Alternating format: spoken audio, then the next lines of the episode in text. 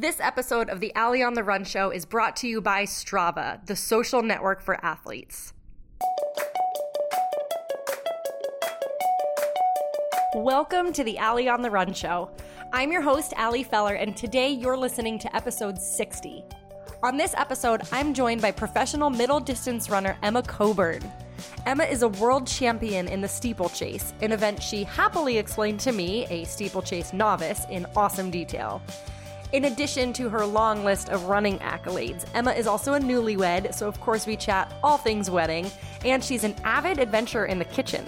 Plus, we talk all about those famous photos from the ESPN Bodies issue in 2016. You're going to love every minute of this, so let's get right into it. Emma Coburn, welcome to the Ali on the Run show. Thanks for having me. So, before we get into all the good stuff, start us off like you start any good run, which of course is with a warm up. So, tell us who you are, where you're from, and what it is that you do. My name is Emma Coburn. I am from Crested Butte, Colorado. I primarily train in Boulder, Colorado, and I run the 3,000 meter steeplechase. Yes, you do. And I had never even heard of the steeplechase until a couple years ago. I didn't grow up. We didn't. My school didn't even have a track and field team. I was from like a teeny tiny school in New Hampshire. So I and I think most people probably haven't heard of the steeplechase. So what is the steeplechase? The steeplechase is 3,000 meters of hurdling. Um, it's seven and a half laps around, you know, a normal 400 meter track, and every lap there's four 30 inch barriers is what we call them. They're like hurdles. And then one water jump. And the water jump is a 12 foot water pit that we have to jump on top of a barrier um, and like propel ourselves off of the barrier to clear the water. It's tough. Yeah, it's and fun. it's crazy to watch. So ever since I found it, I think it was during the Olympics one year or something, I was like, what is this water pit situation? So you kind of came into the steeplechase by accident, right? Yeah, I grew up in Colorado, and in Colorado, we didn't have it offered in high school. I had seen it once at an out of state meet, but didn't really know what was going on. And when I was a junior, we were going to race um, at a meet in Albuquerque.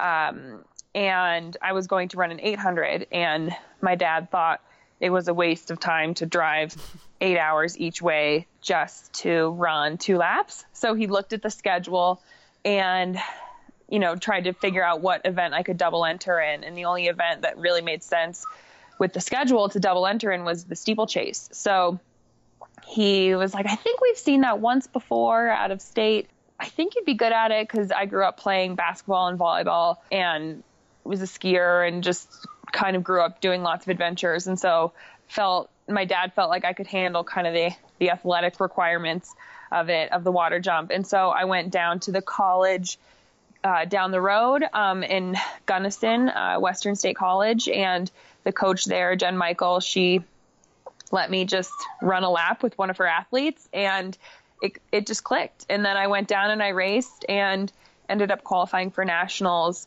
in that, um, in that first race. And then when I was running at nationals, my college coaches, Mark Wetmore and Heather Burroughs saw me and recruited me, um, you know, that fall to run in college. So very much an accident. I was not incredibly interested in running in college at all. And my life would have had a very different outcome had that schedule been a little bit different at that one meet in Albuquerque. Yeah, that's so cool. I love your dad's mentality. Sorry, we're not driving eight hours for you to run for two minutes. Yeah. So, had you ever done, like, had you trained doing regular hurdles or anything? Because the steeplechase isn't just like, oh, it's a little bit longer. It's a totally different, very tactical race. How did you know kind of how to do that? you know, and I never did hurdles in high school, but I do think that there's a there is an element that just kind of clicked with me. And as the years went by and I got more and more comfortable with it, I definitely uh the rhythm of of the hurdling and pacing yourself and the grind of having to hurdle when you're incredibly fatigued uh, that all just kept clicking and kept feeling like very comfortable and like it was something that I was supposed to be doing. So I, yeah, I never hurdled in high school, but I definitely just right away, the very first day I tried it, just kind of clicked with it. And I think a lot of that does have to do with my upbringing. You know, I grew up playing sport, a lot of other sports, like I said, and kind of grew up being an athlete outside of running. And I do think that that helped me uh, excel at the water jump and kind of help me feel more comfortable in in an event that has so many obstacles. So, speaking of the water jump, I'm going to ask the most novice, rookie, silly question right now, which I'm totally fine with doing to myself. You, even if you fully clear the water, there's still a little bit of splashing because not everyone always clears it. Are you running with wet feet for the rest of the race? Yeah, yeah, we're running with wet spikes, and it doesn't. Um, you know, that's a question we get a lot. Is is it weird running with wet spikes? and it's not weird at all. I mean, our our shoes are so lightweight and breathable, and they're not weighed down by you know being wet, and we're not wearing socks, so it's oh. it's not it's not uncomfortable. Um, but yeah, you definitely are running the whole time with wet feet. All right. Well, it makes me happy that you said you get that question a lot because I was like, I'm going to sound like an idiot, but I want, I've always wanted to know. So I'm glad that I'm not the only one asking that question. So you said you weren't interested in running in college though. Why is that?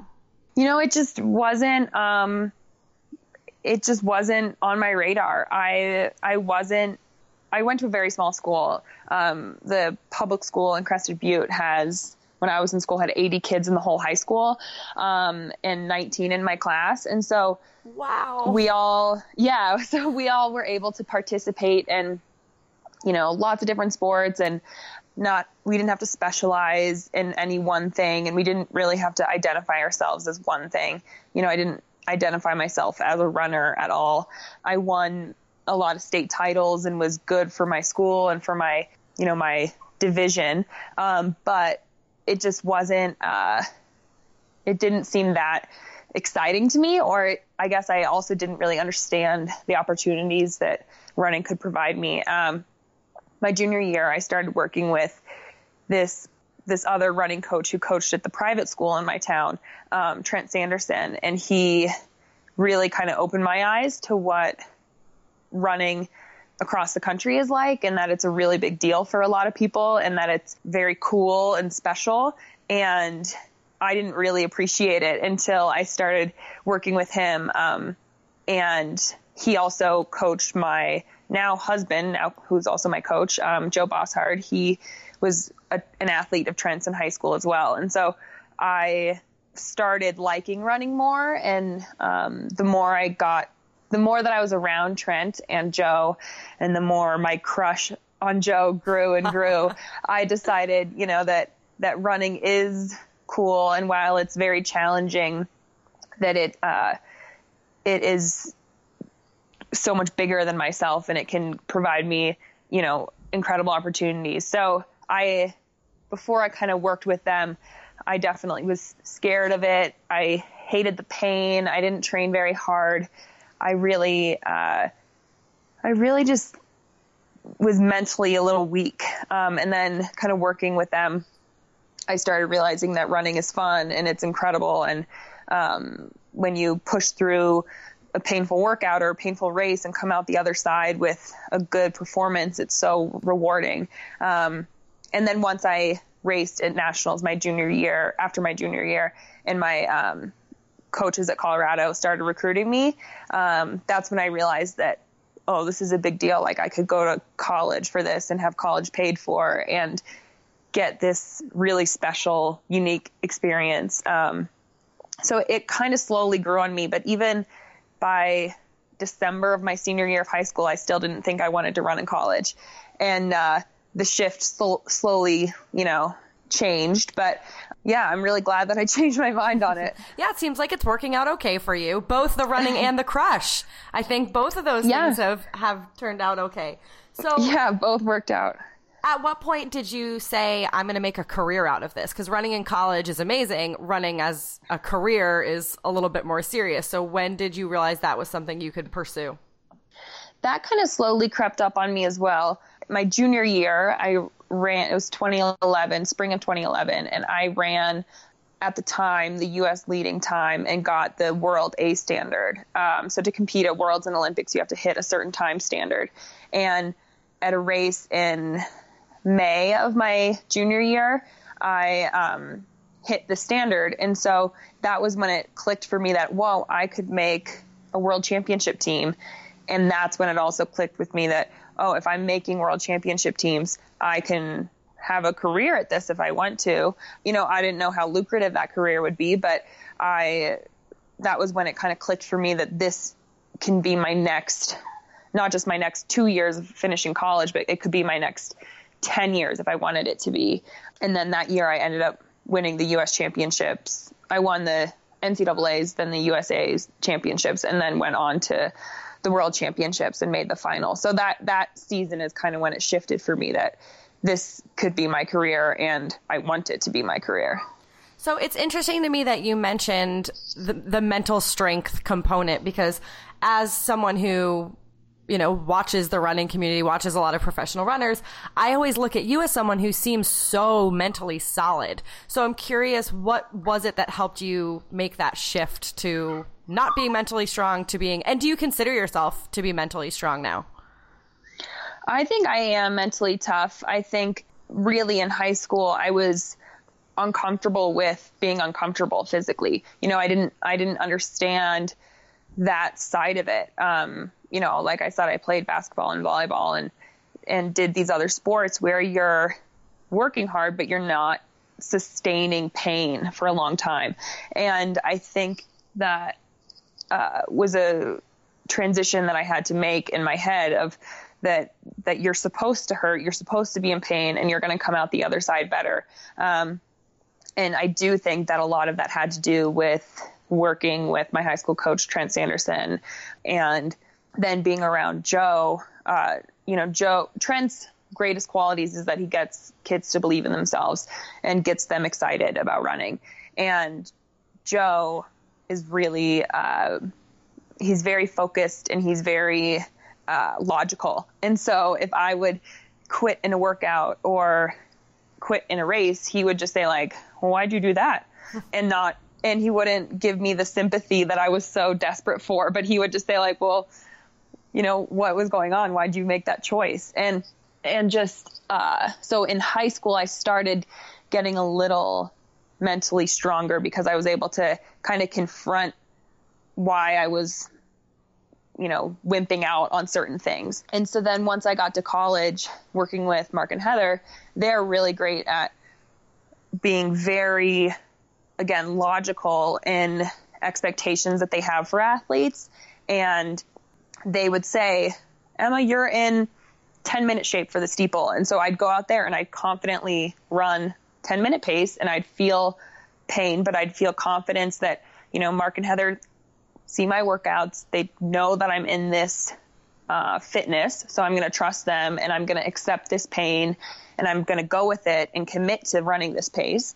And most of the time, almost all the time, it would work out and I would run, you know, pretty close to what they thought I was fit enough for. So having them be realists with what they expected from performances really helped me run in races with that confidence that, you know, if again, if they're telling me in the 2012 Olympics, you know, if they're telling me I can run 920, I ran, you know, 920 splits as long as I could, and I ended up running 923. But that race, I wasn't nervous, I wasn't scared, I wasn't intimidated, even though it was my first Olympics, just because I was running uh, with the confidence that they, you know, knew what they were doing and that they knew what I was capable of. So that that really helped and then that obviously just builds and builds over the years well you're also fresh off yet another very successful race just yesterday you raced oh. a mile. So you yeah. shared on instagram my favorite social platform. You said that your goal was to run 439 and you ran? 438.08 so you you had like a second to spare which in in a mile that's pretty good. So congratulations. You also you broke a record right? Yeah, it was uh, the Colorado mile record. Um, it was held by the very talented runner at CU, Dani Jones. She ran it last year or two years ago, I think, um, in Boulder, and you know the the wonderful facility at the University of Colorado is is great, and uh, she ran it there, and so I kind of just threw that.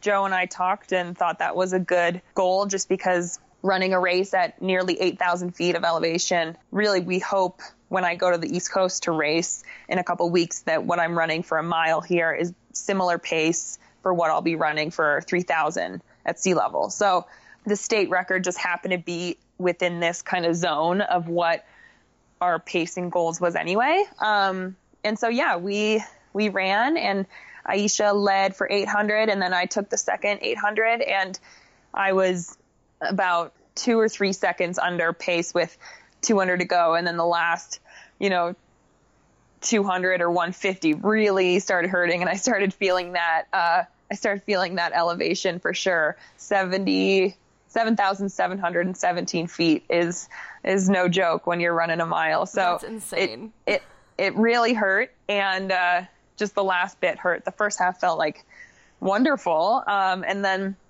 the last bit hurt. And then afterwards, Aisha and I were just wrecked. You know, the, your lungs feel like someone, like an elephant, is sitting on your chest and feels like you swallowed a firework. Your lungs are just burning and constantly coughing and uh, definitely wrecked for about an hour after our race. it's uh, the track hack, but, right? Isn't that what they call it? Track hack?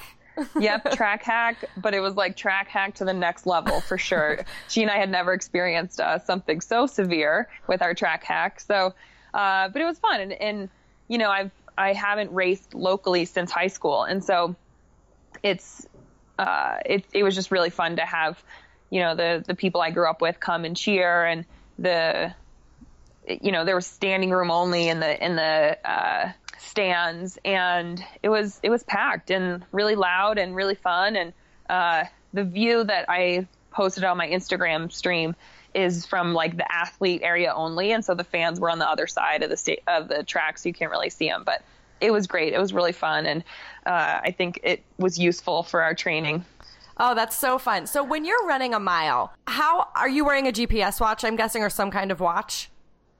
Um, nope. It just Oh, you're the, just off feel.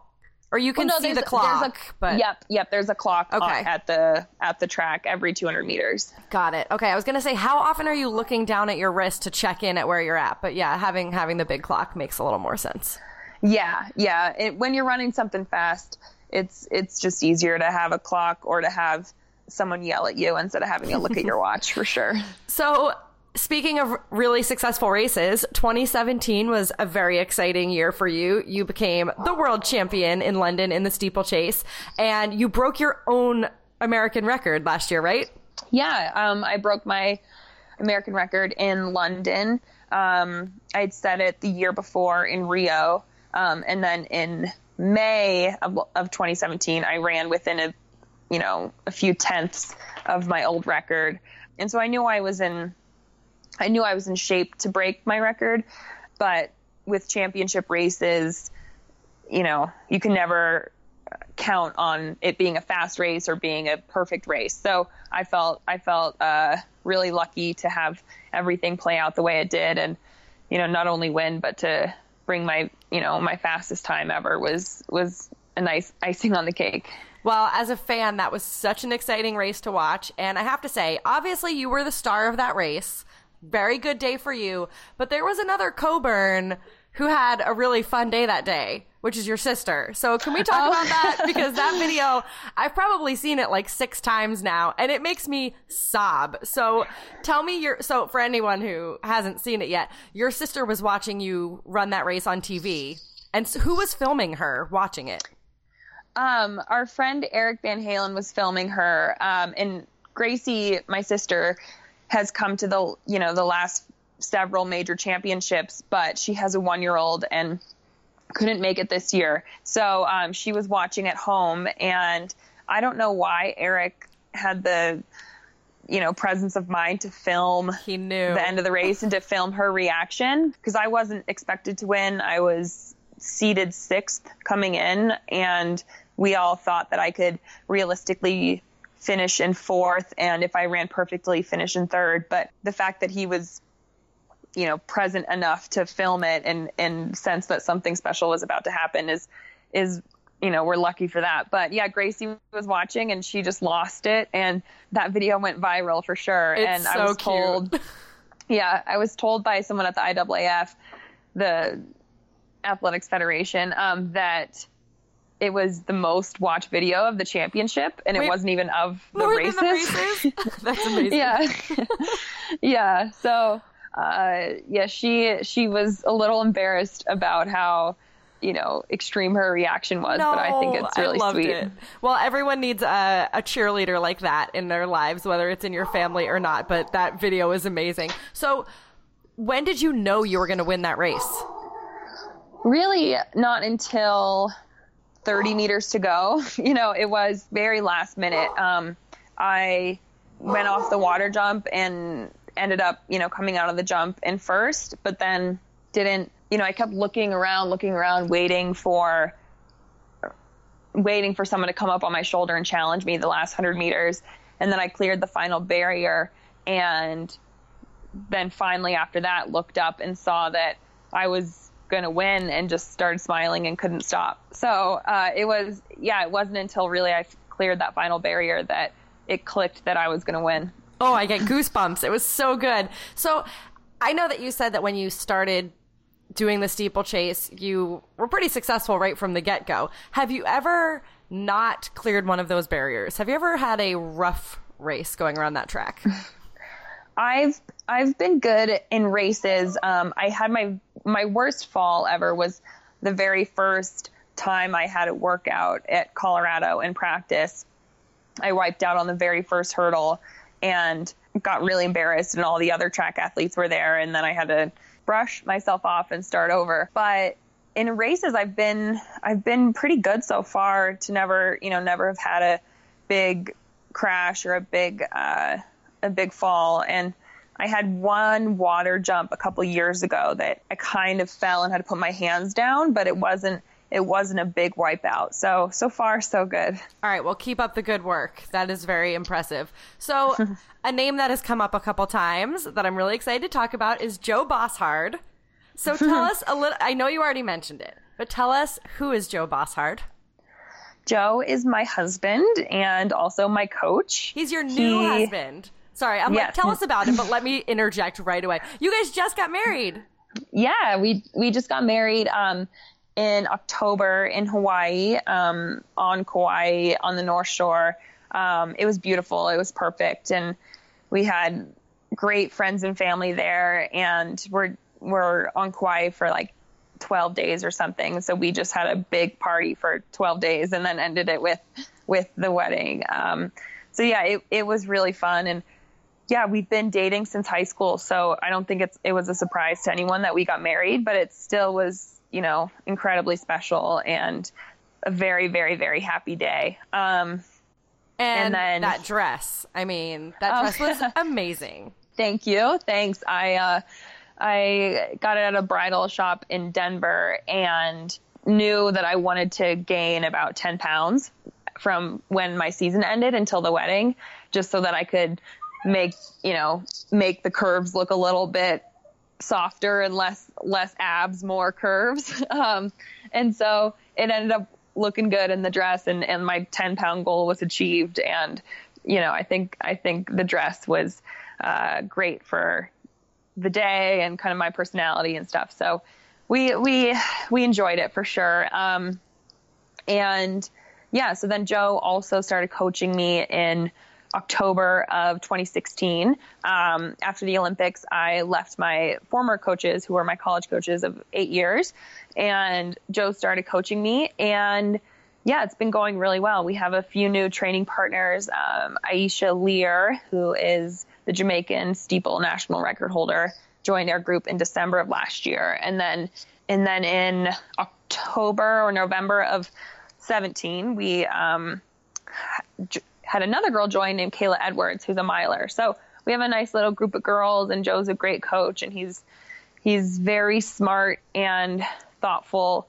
He's not an emotional guy, so it's I really like having that in coaches where they don't really have emotional swings, highs and lows. Um, my college coaches were that way, that they were pretty mellow and level headed. Um, whether it was a great performance or kind of a bad performance, they'd treat you the same way and just be ready to work the next day was always the, the mantra. And so Joe has that same personality. And uh, I think that provides a lot of stability because, because as we all know, running can have its ups and downs and there can be a lot of emotion and stress. And so when, when you can have a coach and a partner, but when you can have a coach who can uh, just keep kind of a business like mindset and not get swept up in the the emotions of it all and just uh, be kind of your your steady pillar. I think that's really helpful and has led to some of the success. And is that easy for the two of you? Is it pretty easy to just hand over your training to him and say, "Tell me what to do," or do you ever butt heads? No, I I trust him so much, and I think because we've known each other for so long, um, and he's seen my training over the years, and he himself was a six or seven time All American while at Colorado. Um, so he himself was a good runner and studies a lot about you know everything there is to know about running. And so i trust him completely. And uh, it's it's very easy for me to hand over the reins. I don't i'm kind of the athlete that likes to uh, be told what to do and then do it. You know i i think i thrive when i'm just the workhorse and so he spends time explaining why we're doing something or what the goal is or what our long term objective is. But I definitely just trust him to make the plan and uh, he trusts me to execute it. That's really cool. And power to the two of you. Talk about a dream team. so you mentioned, and I feel like this this is another thing that went viral or that was everywhere is before your wedding you said you wanted to gain 10 pounds which is not something you typically hear from women before their weddings it's not usually that they want to gain weight so can you tell me? Well, you said it was successful. So how did you gain 10 pounds? Well, just drinking a lot of beer and having a lot of dessert.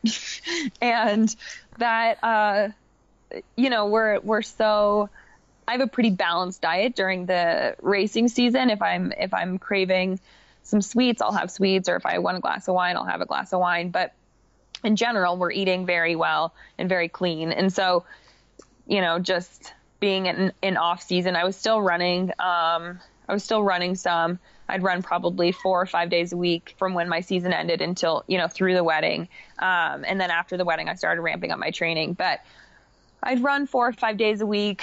And so just cutting out the intensity of, of serious training is that'll add a few pounds right there. But then just the diet just really giving in to any craving I had, and um, I lived on Frosted Flakes and Coors Light and Red Bull for amazing.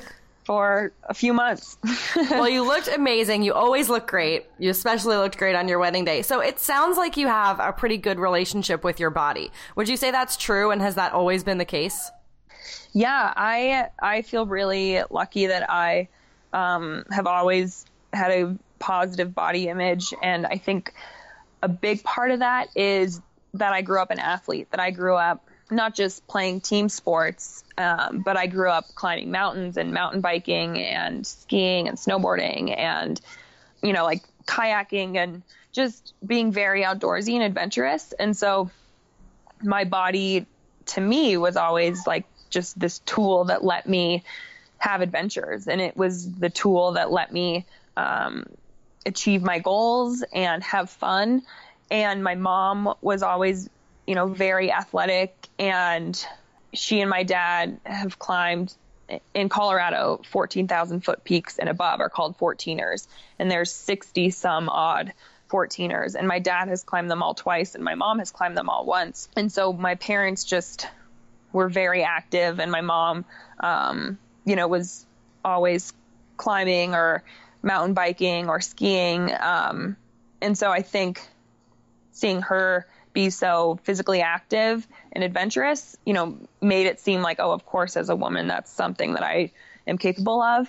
And my sister, my older sister, is the same way. And so, yeah, I was, I just never thought twice about my body or my weight or the the flaws it has or whatever. It was just, oh, this is cool. I can climb a mountain and I can, you know, do a layup or I can jump over a steeple barrier. And then as I got older, it just the narrative that I couldn't do things just never entered my life. By the time I was a teenage girl, when that when that uh, messaging starts to creep into other girls' heads, I just was firmly um, confident that I was an athlete and that I was a badass and could physically do anything I wanted to do and I could do anything the boys were doing. Um, and so the, that luckily never creeped into my head. Um, and it's, you know, stayed that way ever since. So I can't really take credit for it. Um, but it was just, you know, my, my mom and my sister and my family always being athletic and being, being adventurous, I think really helped me. And now, a word from our sponsor. Are you on Strava yet? If you're not, pause this episode right now, I'll wait, and go join the best social network for athletes. I've been a proud Strava member for years now, and it's like having a motivating, high five giving training buddy at all times. You can track all your workouts on Strava, from training runs and races to flywheel classes and not so subtly competitive bike rides with your significant other. When you upload your activities, you can add photos, ideally ones of puppies, and then scroll your feed to see how all your friends have been getting sweaty. Think Instagram meets training log, but way more fun. Go to strava.com or download the Strava app to join today. Now let's get back to the show. So, do you have any advice for people who maybe didn't grow up as athletes and aren't necessarily professional runners, but maybe they are athletic, they are runners? So, in other words, for everyone listening to the show who's not a professional runner, do you have any advice for them for helping kind of instill that confidence that you have so naturally? I think, I mean, there's a few things. One, I think anytime you can consistently be active, you're naturally going to feel more confident about yourself. Um, whatever your activity is, whether it's running five days a week or going to Orange Theory three days a week or going on a mountain bike ride or going on, you know, walking your dog 30 minutes every day, whatever it is, like when there's a consistent, um, activity in your life, I think that you end up finding um, confidence in that and also find some peace. You know, that activity ends up becoming a little therapeutic. And once you get in the routine of, of doing something consistently, then it just becomes second nature um, and becomes, you know, just a part of your life. Um, and so I think the consistency helps. But then I also think if you are someone who doesn't feel, doesn't identify themselves as an athlete, I think you should try and frame it differently in your head. Um, everyone can be an athlete. Anyone can be an athlete. And I think pushing pushing your mental limits a little bit of how you see yourself can help and trying new activities, you know, trying new workout classes or going on a different hike that's a little bit more intimidating or going on a trail run instead of a treadmill. Just kind of pushing your boundaries a little bit. I think um, both physically with what you're doing and then mentally kind of how you see yourself will help too. I don't I think identifying yourself and immediately saying, "Oh, I didn't grow up playing sports. I'm not an athlete." I think that's just you know, you're already defeated and you're already losing at that point. Yeah, that's great advice. Thank you. Speaking of bodies and speaking of confidence, you were in the ESPN Bodies issue in 2016, which I love the Bodies issue. I look forward to it every year because I think they do such an amazing job with it. Tell me a little bit about what it was like being asked to be part of it and d- was it even a question were you like yes, definitely? You know, I like you um, love when the body issue comes out. I always buy it or you know, I'm looking online at it I find it so fascinating, so fascinating how different all the body types are. Um, you know, they are photographing people who are at the top of their game in their sport, and it's just fascinating to see the difference between what the best fencer in the world versus the best lineman in the world versus the best runner in the world. You know, the the different body types I think is is such a wonderful thing that they feature because it really does show you that you don't have to look exactly like me to define yourself as an athlete or to be a successful athlete. You know, every every body can be athletic and everybody can can thrive. Um, and so I have just always been a fan of it. As you said, like the photos are always beautifully done, and and again, the I find seeing how um, diverse you know athletes are is is so wonderful. And I was asked to do it in May of 16, and and you know right away I I wanted to check with Joe and my dad and my grandpa to make sure they were okay with it, but but you know everyone had the same opinion of, of me that that it was just a really wonderful honor to be asked to be a part of and and what a cool experience. Um, and so we actually shot it in Crested Butte in May and if any of you have seen the photos it's completely snowy. And it snowed the night before we shot. In and May? then we had a yeah which What? which for Colorado isn't incredibly unusual but it was beautiful. And then overnight it snowed like three or four inches. And so i'm literally naked in the snow running barefoot in the snow. Um, and it was quite an adventure. And so i think the elements being so dramatic and it being so cold and being barefoot in the snow i think that was so distracting that that after 30 seconds i forgot that i was naked and i didn't care that i was naked. And the photographer and the entire crew you know they've done these shoots before and they're incredibly professional and i never once felt uncomfortable. And then we took a break for lunch and in colorado the sun is incredibly powerful. And so the uh, at lunchtime everything melted. And so the second half of the day we shot um, and it was warmer and the snow had melted on the ground so i wasn't running in snow anymore. And by then luckily i was comfortable enough being naked that it didn't bother me. But i think uh, you know the the adventure of being in the snow was the most memorable part. And i would do it again in a heartbeat. I i really enjoyed it and kind of going back to what we initially talked about of my body positivity i guess. Like i again i just see my body as these muscles can help me jump. And this little bit of you know fat is there for a reason. And i'm i'm built this way so that i can achieve things you know great things on the track and reach my goals. So the i was never self-conscious about any of that part of it. Um, and when it came out i thought the photos were really cool. And um, it actually came out the day before the olympic trial final for the steeplechase. So it uh, I think if I was a little less sure of myself, I would have had a little more, um, you know, if I was someone who was a little more self conscious about their body, I, I would have been a little flipped out having to race my biggest race of the year the day after it came out, but it didn't, it didn't phase me. And, uh, I thought it was pretty cool. Well, the photos are absolutely incredible. So kudos to you Well- and the and the whole team at ESPN. They did an amazing job.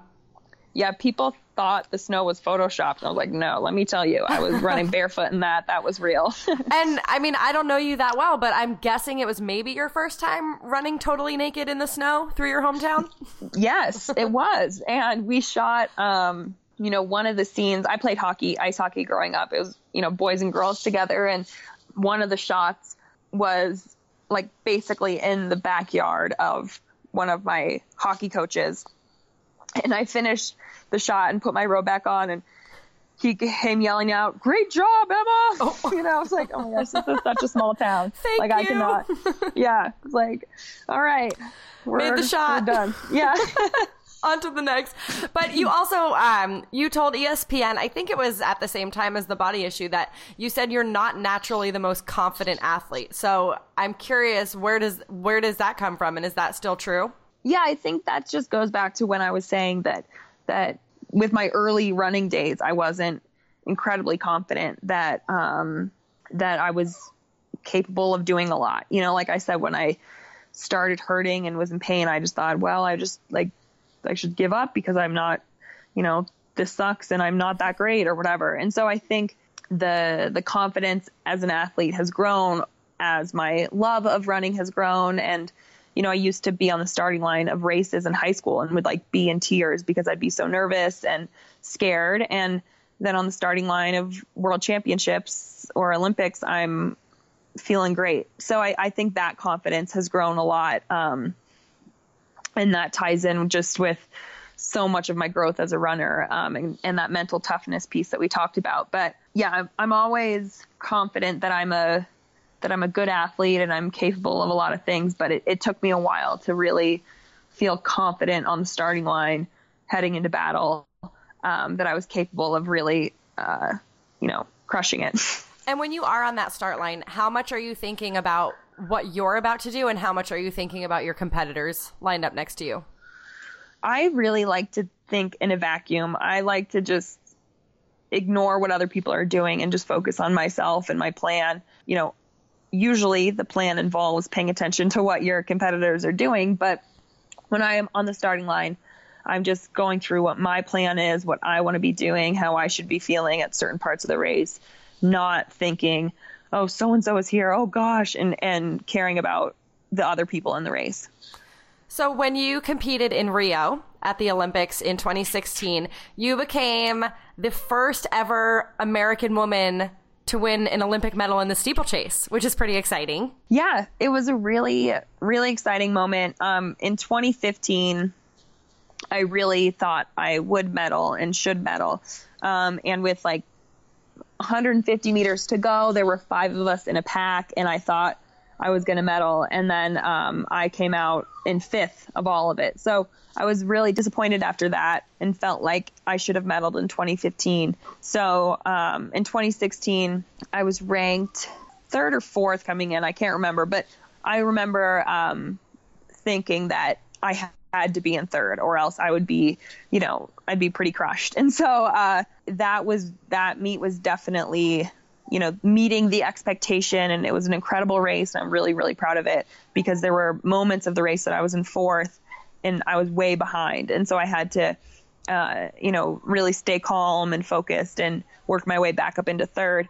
Um, and in 2017, it was just so much more surprising because I wasn't ranked, you know, like I said, I was ranked sixth. And so in Rio, I was ranked third and finished third. And it was wonderful and very special, but it felt like that's what should have happened. Um, London, it felt like, oh no way, this should, you know, this wasn't supposed to happen, and I, I'm really happy about it. Where do you keep your Olympic medal? Both my Olympic medal and World Championship medal are on an IKEA bookcase in my living room. um, yeah, they, the Olympic medal traveled around with me for a long time, and uh, lived in a sock for a while because my my case for it got broken at the school assembly once. Oh no! So, yeah, it um, it hasn't had the glorious uh, you know, the glorious life maybe one would think, but yeah, it it sits on a bookcase. So when you win an Olympic medal, do you, you know, after let's say after the New York City Marathon, you see lots of racers wearing their medals for the next couple days. They wear them on the plane, they wear them walking around. Did you wear your bronze medal on the plane on the way home from Rio? Oh no, no, no, no. I I've never seen um, an Olympian. I've never seen an elite runner wear their medal after the races. I figured so that's I, what you were gonna say. yeah. So I was uh, I had a race after Rio um, in Paris, and so I had to fly from Rio to Portugal, then Portugal to Paris, and that Rio to Portugal flight, I was like in the back of the plane in a middle seat. It was not a glorious exit from Rio for me, but um, yeah, no, the medal was just in my backpack. we do always have to take it out in security because uh, if it's in your bag, it's so dense that the X-ray people, the TSA staff, you know, they really don't like it because it's so dense. They don't know what it is, so they always have to take it out and inspect it and see what it is and every time they find you know learn what it is they're all very excited. I was so gonna say that's probably cool for them like oh we got to inspect an olympic medal today. Yeah traveling with it is not always is not always easy. Maybe if i wore it as a necklace it'd be easier. Yeah. okay so that same year at the olympics that was the year that rule 40 was such a big deal and everyone was talking about rule 40 which basically the shortest version is you couldn't really name or give credit to sponsors. You're sponsored by new balance and after you won bronze, you happened to drape your New Balance shoes over your shoulder for that they were there for your post race interviews. Can you tell us now, was that an intentional move? Oh, for sure. I wanted to, you know, give credit to the company that pays me and has supported me financially, emotionally.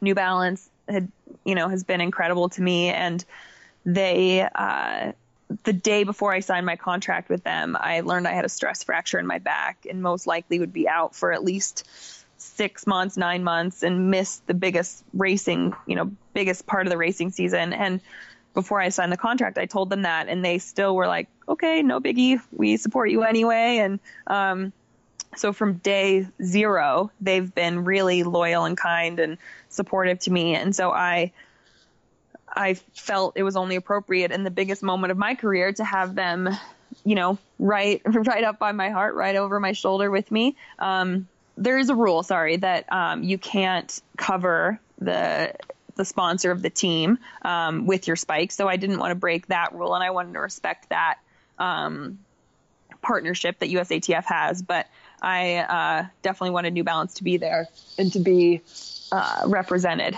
And how did New Balance react to that? Did they? Oh, I'm it? sure. Th- I'm sure they were happy. Yeah, yeah. But but Jenny Simpson, um, who's won several medals, she's always done the same thing, and she's a New Balance athlete and my friend. And so I, you know, had taken a cue from her years prior, and just thought it was the most appropriate way to show my my love and respect for this great company. That's very cool. I love that. All right, before we sprint to the finish, can you tell us who or what inspires you every day? Oh, that's a good one. Um, who and what inspires me every day? I guess what inspires me is is just thinking of what's next and what I still want to do, and thinking of um, the the bright moments of my past, the bright moments of my career so far, and how special it felt, and how each moment took months and months and thousands of miles of dedication and training to achieve.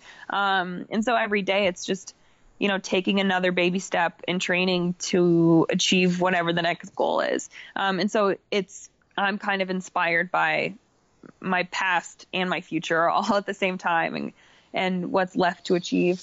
Um, and then who inspires me is, is kind of always changing. I'm, I'm always inspired by my family. You know, they they're they've given me so much and and been so supportive. So I'm always um, you know wanting to to run for them and give back. And then my training group, you know, Joe and Aisha and Kayla, I think we really inspire each other and uh, work really well together and motivate each other uh, to push harder. So yeah, it's it's always evolving, ever changing, but uh, but those are you know some of the consistent ones. So what is next for you?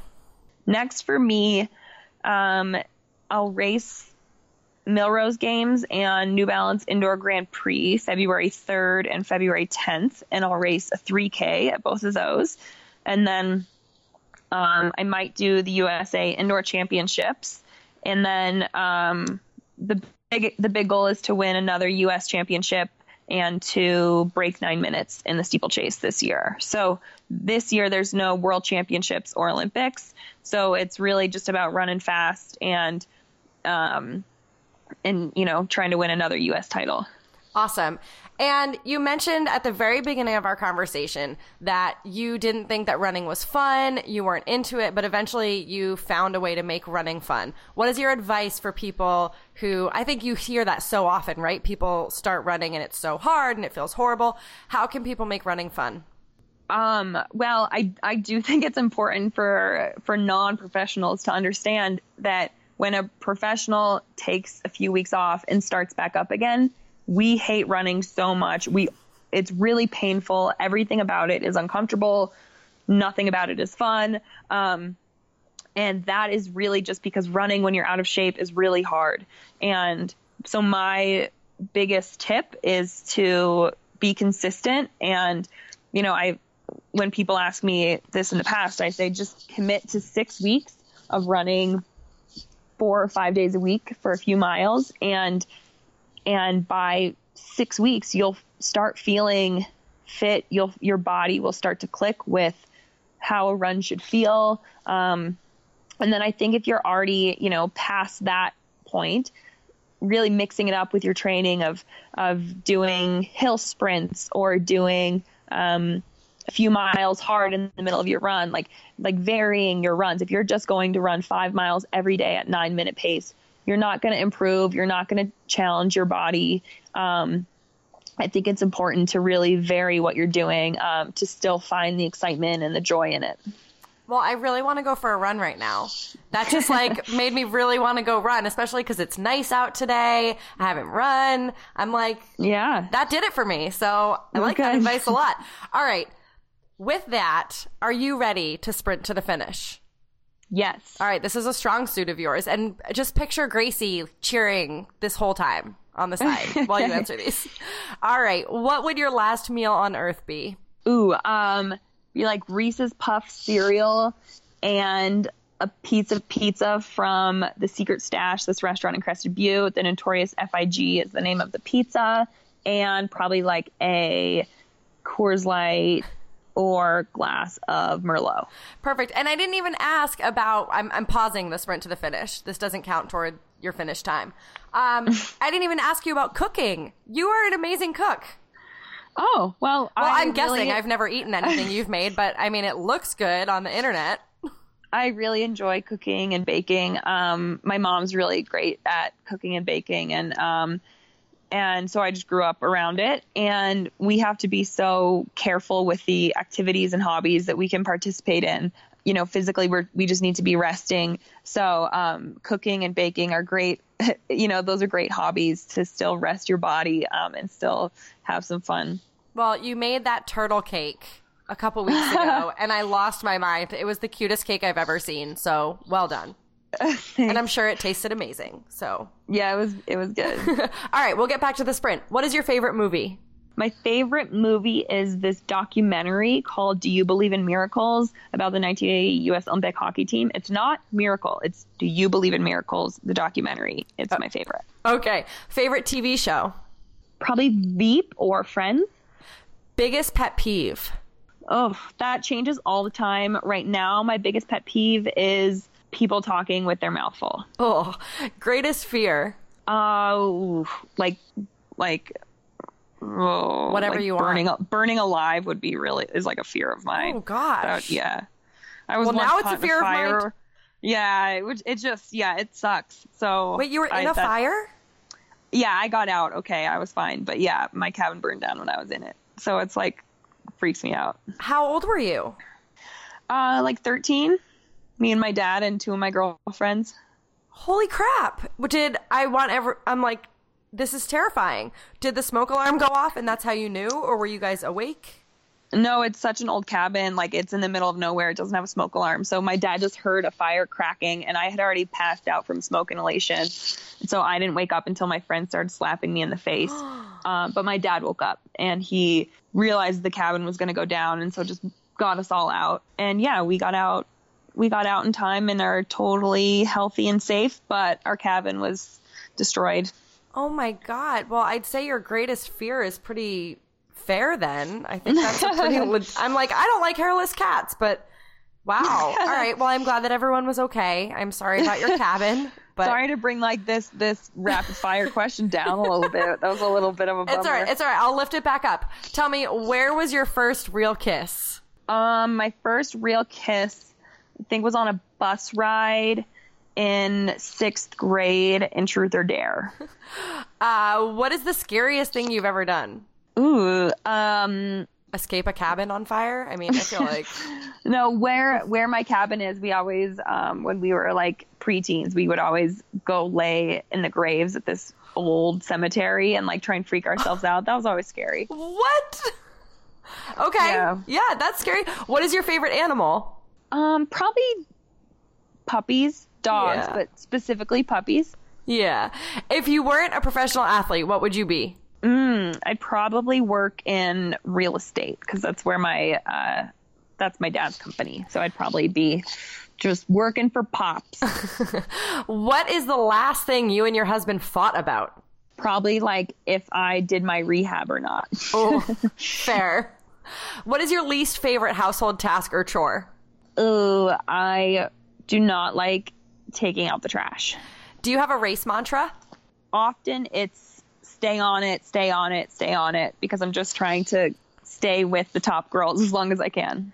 What is the first thing you do when you wake up in the morning? Mm, check my phone and have a cup of coffee. And what's the last thing you do before you close your eyes at night? Mm, I'm usually watching a show with Joe. So last night I was watching Psych and then I rolled over and went to bed. what is something that always makes you laugh? My nephew Augie always oh. makes me laugh. That's the cutest name too. I love it so much. if you had a warning label for yourself, what would it say? What does yours say? Give me a little hint here. Um, oh, I actually I've never answered this one for myself. Um, mine would probably say uh, something about avoid when hungry. Yeah. Mine is mine is uh, definitely my warning sign would be avoid when hungry. If you say you're going to be ready at a certain time, be ready. Oh, that's a really Comma. good one. Yeah. Semicolon. You can have addendums. You can have a couple. It's fine. what is the first thing you'd do if you won the lottery? Hmm. Probably buy some houses. All right. You don't have to share it, but be honest. Do you have a running poop story?